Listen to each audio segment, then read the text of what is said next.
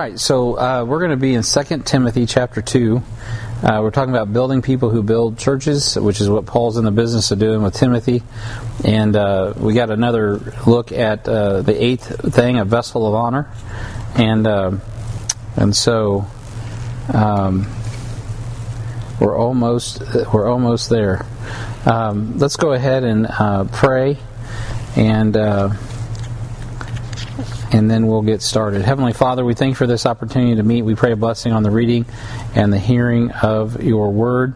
Uh, thank you, Lord, for this time just to to to uh, pray specifically and fervently over the the prayer pieces. And there is a lot of need in the body, Lord. I know. Uh, physical need, spiritual need. Today, at the end of service, there's a lot of people who really do feel like they're in a in a desperate situation. And I know there are just from what I know, there are people in desperate situations that need uh, they need a miracle. They're thirsty and they need water from the rock. And Lord, we thank you for giving us the rock and uh, the the rock which is Jesus. And thank you for giving us fountains of living water, making us like trees planted by living living waters, Lord. And we just pray God your blessing on the reading and the hearing of your word tonight. And uh, we just thank you for it in Jesus' name. Amen.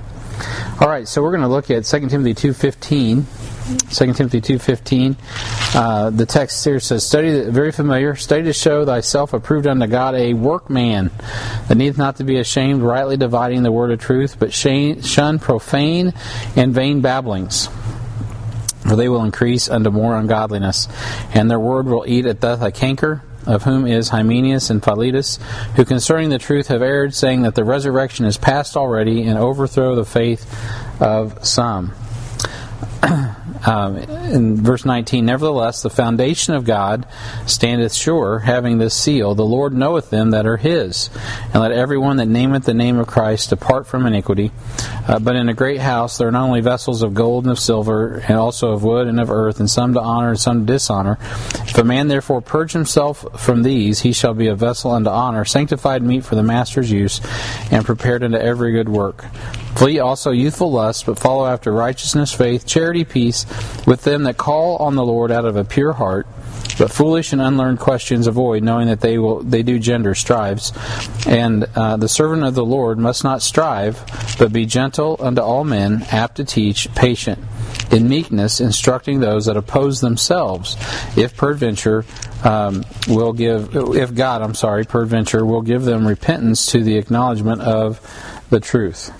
Uh, and then I'm going to go ahead to verse 26. He says, and, and, that the, and that they may recover themselves out of the snare of the devil, who are taken captive by him at his will. So, um, so as we look at this passage, uh, we're going to talk about the identi- identify as a faithful servant, a faithful ser- servant, and uh, and I think all of us want to be a, a faithful servant.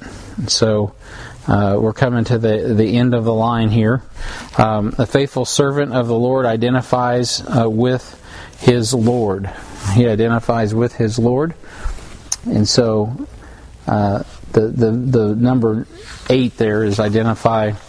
Um, I'm sorry, identify as a faithful servant, and point A is a faithful servant of the Lord identifies with his Lord. And so in verse 24, it starts off uh, with and. So we're adding to the information that came before.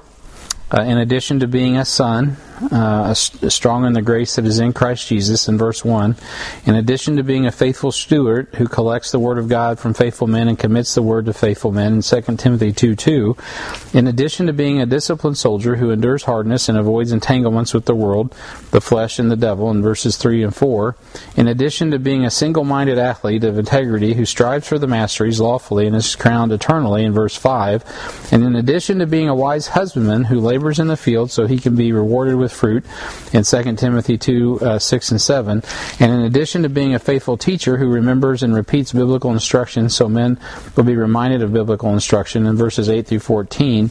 And in addition, in addition to being a faithful uh, uh, student who studies to show himself approved, shunning profane and, and vain wise, uh, or uh, profane and vain babbling, verses 15 through 18. And in addition to being a, a pure vessel of honor, uh, prepared unto every good work, in verses 19 through 22, uh, we are now seeing the ninth attribute of being a new creature, or or we are looking at the eighth attribute stacked on top of being a son, uh, which why this is Roman numeral number eight, and that is and that is being a servant. So Paul uh, makes the case in Galatians 4:1 that the child differeth nothing from a servant, though he be lord of all.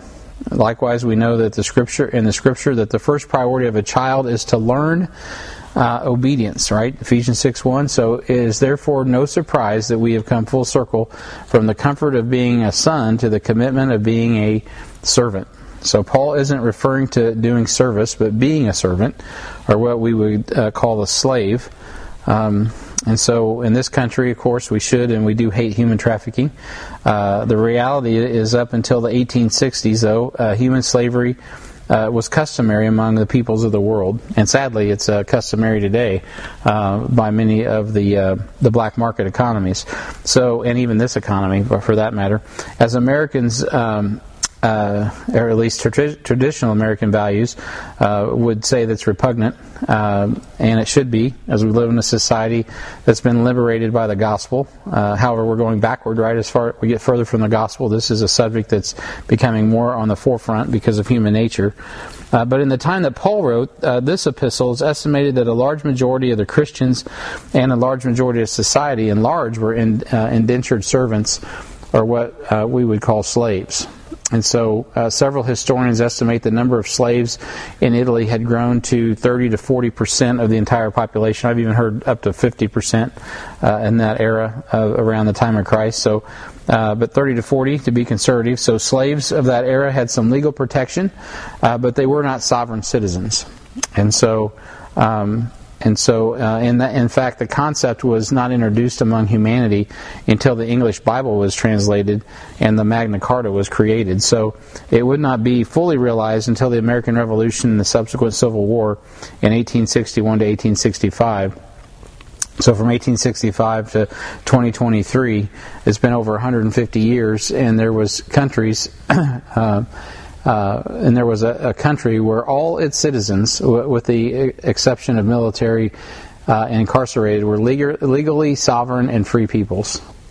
And so uh, we have been privileged. We've been a privileged people because we're born in the United States of America. And uh, unfortunately, most Americans don't even understand or comprehend that little bit of history right there. If we could all get that down, we'd all be a lot more thankful. Since we're just coming off of Thanksgiving, that's something to be thankful for. Uh, and so when you say thank God for the USA, thank God for the USA. God has really done a good work here. And so uh, because our American privilege, it's hard to grasp, uh, and that's not a derogatory, not to be confused with white privilege. Because of our American privilege, it's hard to grasp what it means to be a, to be a slave, uh, where you have no rights, no property, and no authority. And just let me pause on that and think: no rights, no property, no authority. So it's like, uh, well, Bob's like being in the military your first day, isn't it? so it's like boot camp, and so you just have no rights, no property, no authority. That's that's it. That's who you are. Um, and so, uh, so you, you do what you're commanded to do. Uh, now, as a servant of the Lord, you have been uh, bought with uh, the blood of Christ, and we serve Christ, who is a benevolent and caring master. So we have a good master, and we are to be slaves for Christ. We are to be servants. And so uh, we are constrained in our actions by our birthright, uh, 2 Timothy 2 1, and the giving up of our rights for the one who gave his life for us. So we are we're love slaves. That's what we are.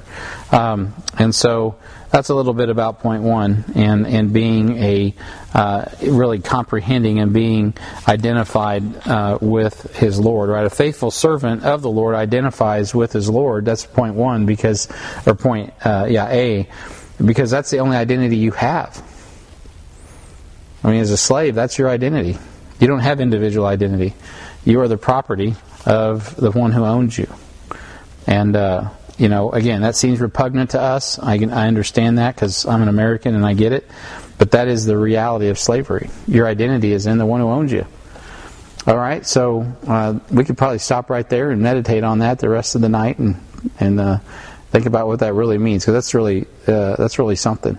So, point B: a faithful servant of the Lord must not strive with fools.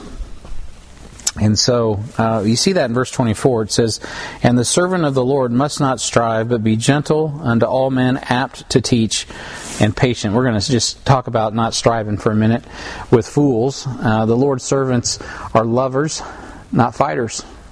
right? And so, um, and so you you may be saying, wait a minute, you know, I read the end of the book, and uh, the Apostle Paul.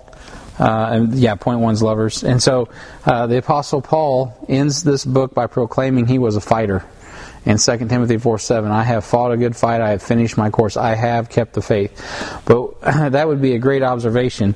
Uh, Paul is not saying there's no conflict or strife. In fact, we're commanded to strive for the masteries in 2 Timothy 2 5. So um, that's what it says. But what we see in the, is the position of a servant is to do the bidding of his Lord.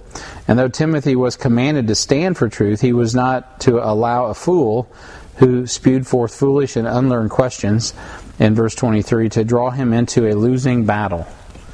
And boy, uh, we still have a few of those running around. So, uh, so never argue with a fool uh, onlookers may be able uh, may not be able to tell the difference, is what Mark Twain said. So uh, that's good wisdom from old Mark Twain, All right, here from Missouri. So uh, never argue with a fool. Onlookers may not be able to tell the difference. So in Proverbs 26 5, 4, the Bible says, "Answer not a fool according to his folly, lest thou also be like unto him. Answer a fool according to his folly, lest he be wise in his own conceit." So you got to have wisdom in this, and I believe Paul probably had Proverbs 26 4 and 5 in mind when he was thinking of striving with someone uh, of the foolish heresy that was being propagated in the first century. So Paul openly said he did not uh, that he did uh, he openly said he did strive to preach the gospel. In Romans 15:20 he says, "Yea, so have I strived to preach the gospel not where Christ was named, lest I should build upon another man's foundation." So Paul instructed Titus to rebuke unruly and vain talkers and deceivers sharply. And so in, first, in Titus 1.10 he says, uh, For there are many unruly and vain talkers and deceivers, especially they of the circumcision. So he gets really personal. He's saying the Jews are kind of, there's a lot of unruly and vain talkers and deceivers, and a lot of them are Jewish, whose mouths must be stopped, who subverted whole houses, teaching things which they ought not, for filthy lucre's sake. They love money. Uh, one of themselves, even a prophet of their own, said, The Cretians are always liars, evil beasts, slow bellies. This witness is true. Wherefore rebuke them sharply, that they may be sound in the faith. So here he's telling them that when you do bring a rebuke, it's it's okay to bring the hammer. You know, bring it needs to be sharp uh, with some of these folks. So it's not that Paul is giving uh, you know two different. Uh, he's not giving uh, you know he's not contradicting himself. He's saying, look, you got to be you got to be wise in how to deal with these uh, that are unruly and vain talkers and deceivers, because some of them you don't want to wrangle with, and others you got to rebuke them sharply and shut them down. So Paul was bold in his public preaching, but gentle in his demeanor. So in 1 Thessalonians 2 2, it says, But even as after that we had suffered before and were shamefully entreated, as you know, at Philippi, we were bold in our God to speak unto you the gospel of God with much contention. So uh, Paul was bold in his public preaching, but gentle in his demeanor. And so it's clear throughout the scripture that a man of God is to stand boldly for the truth, but have a gentle spirit. In Acts 17, the Bible records great strife and contention in the uh, presentation of the gospel, and there was great persecution against the church. Yet the epistle uh, written to the Thessalonians reveals the gentle nature of the servant of God. In 1 Thessalonians 2 7, the Bible says, But we were gentle among you, even as a nurse cherisheth her children. So being affectionately desirous of you, uh, uh, we were willing to have imparted unto you not the gospel of God only, but also our own souls, because you were dear unto us. For you remember, brethren, our labor and travail, for laboring night and day, because we would not be chargeable unto any of you. We preached unto you the gospel of God. So, uh, point two: we're not to, we are not to withhold the fruit of the Spirit from any man. In uh, 2 Timothy chapter two, in verse twenty-four, the Bible says, uh, "The servant of the Lord must." Uh, uh, uh, the servant of the Lord must share the fruit of the Spirit with all men. So, and the servant of the Lord must not strive, but be gentle unto the people that he wants to be gentle unto. No, it doesn't actually say that. It says, Be gentle unto all men apt to teach, patient. That means you need to be a gentle. We used to have a phrase in our culture called a gentleman, and it was actually a term of virtue. Uh, to be a gentleman was actually something that was good. Where do we get those terms? Well, we get them from the Bible. Uh, it's a virtue for a man to be gentle. Uh, it says here to be gentle, be gentle unto all men. And so, uh, and so, that's an interesting that's an interesting thing. The servant of the Lord is to share the fruit of the Spirit with all men. Notice gentleness is mentioned as the uh, antithesis of striving. So it's the opposite of striving. That is because it is man, it is a manifest token of the indwelling Spirit of God, according to Galatians five twenty two. So we're not at liberty uh, to withhold the fruit of gentleness from those who would rather strive and fight over foolish questions, but we are uh, we are to offer them a piece of the Spirit of God in our dealings with them, so that uh, in the ta- so they can taste and see that the Lord is good. And and the boy, this is the boy, this is so true. I'm, I'm in the middle of a I, I, won't get into it, but yeah, there's people that want to strive, and uh, um, man, I tell you guys, all you can offer them is gentleness, because uh, they're just contentious, and uh, want to argue about this or that doctrinal thing, and who said the Sabbath was this or that or whatever. I mean, at the end of the day, the Word of God stands, and uh, and and the Bible is true, and but we got to be gentle with people, even all men uh, even those that uh, might want to cause division and strife and what have you in the church of God. So, um, a faithful servant of the Lord, uh, point C, must instruct those that oppose. Notice it says oppose themselves. So, what do we got to do? We got to instruct those that oppose themselves. And so, uh, of course, it's laying there in the text, right? Gentle to all men, apt to teach, patient, and meekness, instructing those that oppose themselves.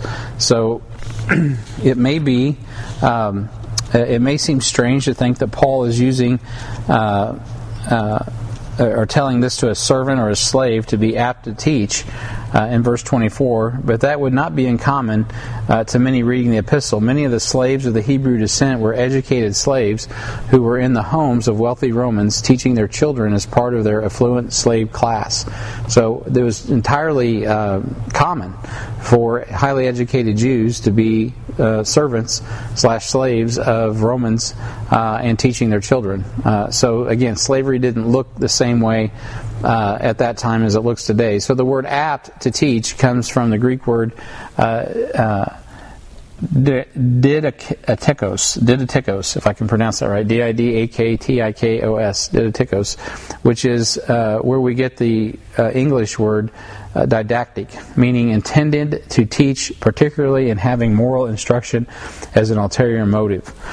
So this is a principle that is not reserved for pastors only, but all saints, and uh, and so it's important as we're teaching that uh, that you know we are uh, we're, we're, teaching principles that also um, you know have a, a motive that that glorifies the Lord.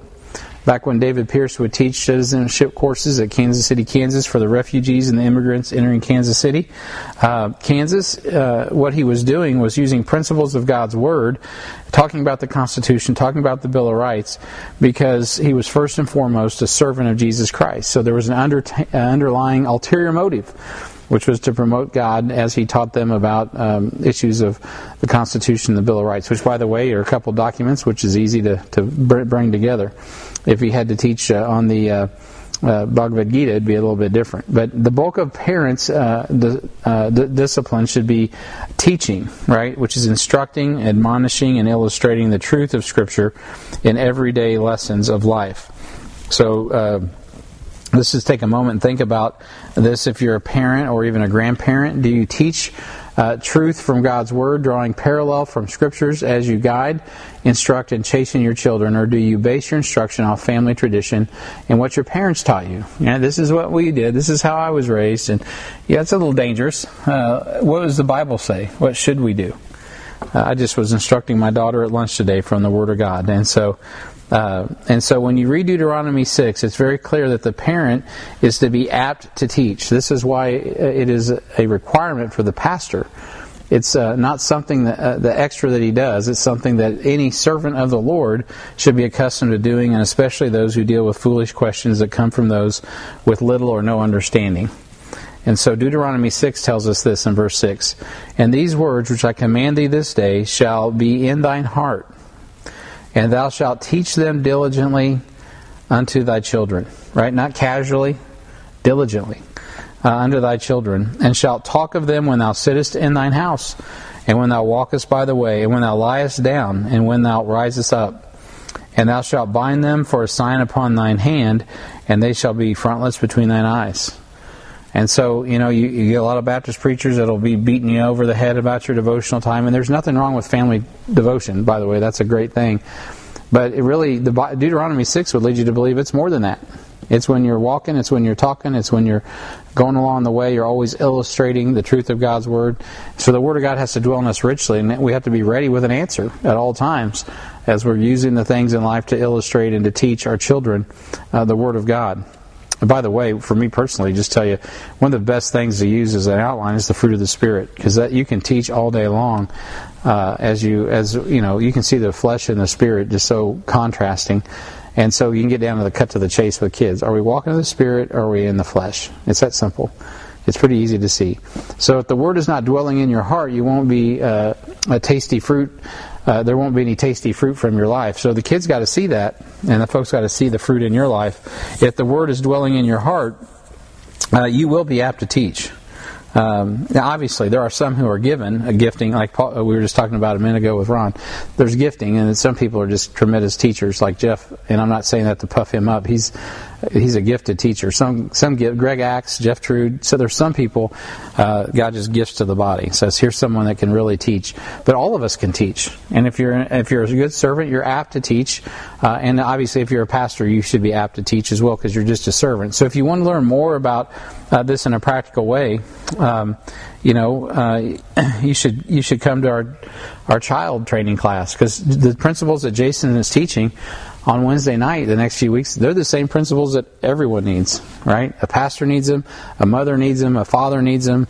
Uh, I remember when I was a young man, I would go listen to child rearing classes because I thought someday I'm going to have kids. So I would sit and listen on how to raise kids because I wanted to be a good parent and I wanted to be a good son, uh, son of, the God, of God. So uh, you don't even have to have kids to come and listen to those things. Those things are profitable. Um, and so now we understand why we must be patient. Uh, point four. This is similar to the fruit of long suffering found in Galatians 5:22. Uh, and this is why many uh, won't work uh, with the children because patience is required.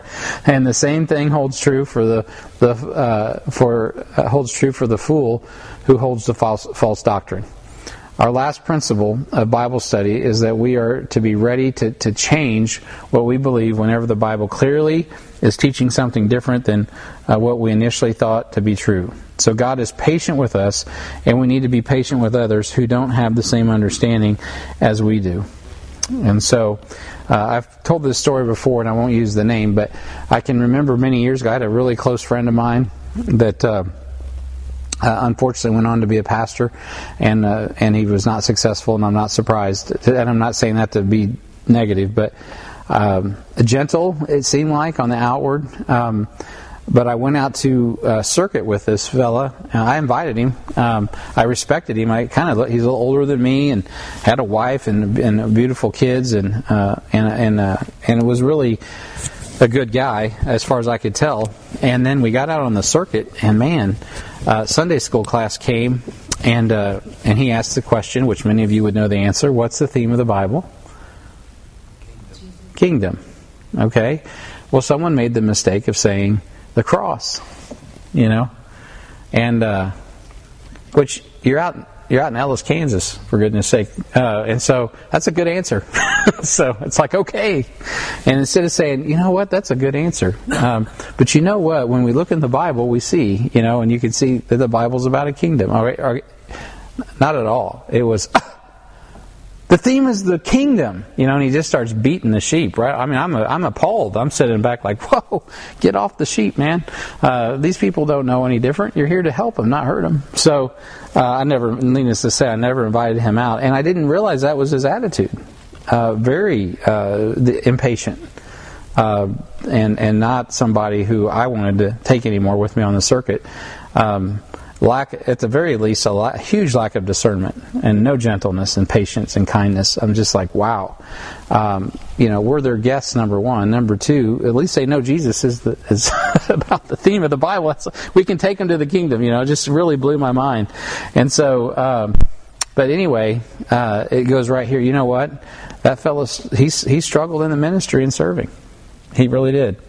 Um, and so, um, anyway, I won't get any of that any further, but um, it really revealed some things to me. So, about the time you think you can't be patient, Uh, remember Hebrews 12, because the Bible says, Wherefore, seeing we are also compassed about with so great a cloud of witnesses, let us lay aside every weight and the sin which does so easily beset us, and let us run with patience the race that is set before us. Sometimes things are hard because we're going somewhere. You know, that's what he says. You know what? When you're running a race, you have to be patient. And patience, if you've ever ran, it hurts. I mean, there's some striving uh, internally, some fortitude that's required. Looking unto Jesus, right? Knowing that there, you're going somewhere. Looking unto Jesus, the author and finisher of our faith, who for the joy that was set before him endured the cross. There's a lot in that part right there. You know, Jesus endured the cross. Why? Because there was something better. He didn't enjoy the cross. He endured the cross. He's like, oh, I just want to suffer. I want to suffer for humanity. No, he didn't. He sweat drops of blood. He did not, as a human, he did not want to suffer for humanity. But he chose to suffer because he could look past that suffering to the joy that was set before him. He wanted, he was that, that priestly prayer in John 17. He wanted to be with the Father like we were before the world was created, right? I mean, he was ready to get back home. And so he had something to run to. And he was running home. Of course, he wasn't a prodigal uh, at all, but he was treated as one because he was uh, he was there in our stead. And so, uh, and so he endured the cross, despising the shame, and is set down at the right hand of the throne of God. And of course, he made it home. Hallelujah! And he's uh, now he's waiting for us, and he's telling us to run our race and finish our course. So we are to lay aside the weights and the sin that is so e- the, the, the, the sin uh, I'm sorry, we are to lay aside weights and sin, but don't forget to take the patience with you, right? Don't forget your patience. Don't lay your patience down with your weight and your sin. So take your patience with you and lay, lay aside the weight and the sin. So I'm going to pause there and uh, because we're running out of time and uh, we'll pick it up there on point five next time. So. Uh, I'm sorry, Brian. I missed uh, letter C, number one. It may seem strange to think Paul C1.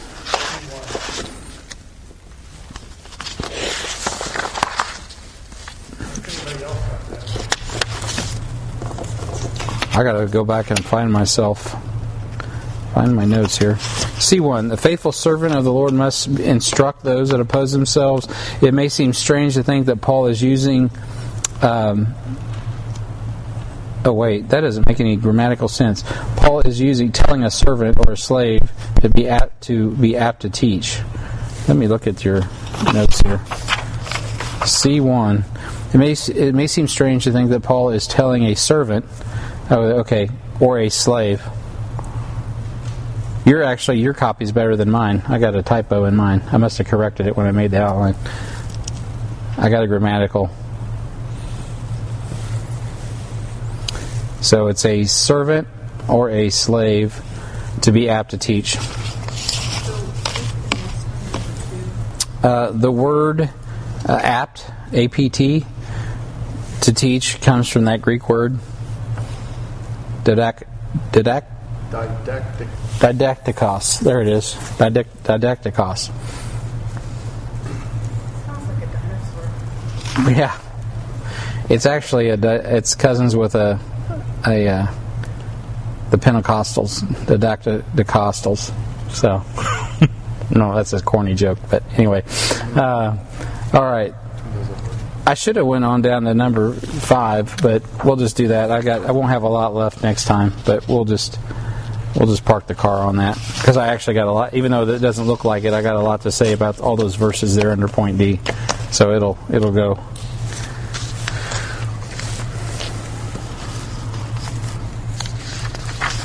I still have about three more pages of notes to finish up.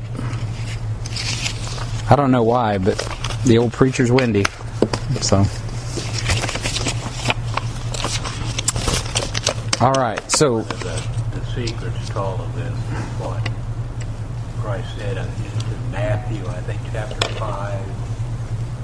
Wise as serpents, harmless as doves. Amen. Wise as serpents and harmless as doves. That's amen. Yeah, because uh, you know Jesus is the example of of dealing with uh, knowing how to answer.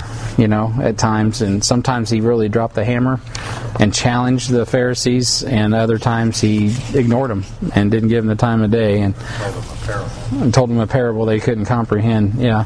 So yeah, amen. And so. Yes, sir. I heard a, I heard an odd interpretation, I should say, of the, you know, when he struck sweat drops of blood, and he prayed to the Father, let this cup pass from me. Nevertheless, not thy will, or not my will, but thine. That Jesus was actually, they, they said, they interpreted it, that Jesus was actually talking about the fact that some people were trying to keep him from going to the cross rather than actually the cup of the cross, the cup of suffering, and all of that. Have you ever heard of that? No. Yeah, like uh, Peter would do that. Uh, Peter did do that. Peter didn't want him to go into the cross. But no, I don't, I don't believe that because that prayer is directed to the Father. So Yeah, I, I mean, I, I think it's dealing with his humanity. Sure that that right. Have you heard that, Jeff? I've never heard. It's, an, it, it's quite the odd interpretation. It was just some, It, it could even be a private interpretation. yeah, so, it could very well be. It didn't, didn't jive. I mean, I've, I, I mean, I've been reading the Bible for several years now, so it just didn't, didn't jive. Yeah, no, I get what you're saying, and there is a devotional sense. Maybe you could use that uh, loosely, because it is true that, that Peter was frustrated over Jesus going to the cross. Yeah, but I think it's even dangerous to use it in a devotional sense, just because. I would too. I wouldn't. I wouldn't use it that way. It's clearly he's, you know, and I mean, I- so doctrinally, if you wanted to like challenge that, you would go back and look at Psalm 22, look at the prophecies of his agony, oh, yeah. and then you can see what he's praying about Well, very clearly. Where it says that he learned obedience by the things. Yeah, Hebrews. Yeah, yep. So, I don't. I don't think there's anything. yeah, so there wouldn't really be. It wouldn't be hard to contextualize that and show that he is obviously agonizing over becoming sin for us who knew no sin. You know, uh, so Really from the other gospel, the cup that was referred to, yeah, cruci- coming crucifixion. yeah. The cup. Are you willing to bear the cup that I've? You know, and they're like, sure, Jesus. And he's like, well, you will bear a cup, but yeah, you're not really ready like you think you. yeah, yeah. Amen. Yeah, I appreciate that. I mean, I didn't believe that. I was, No, no, but that's it's good to kind of kick those things around a little bit. All right, I'm going to turn this off. It's been good having you.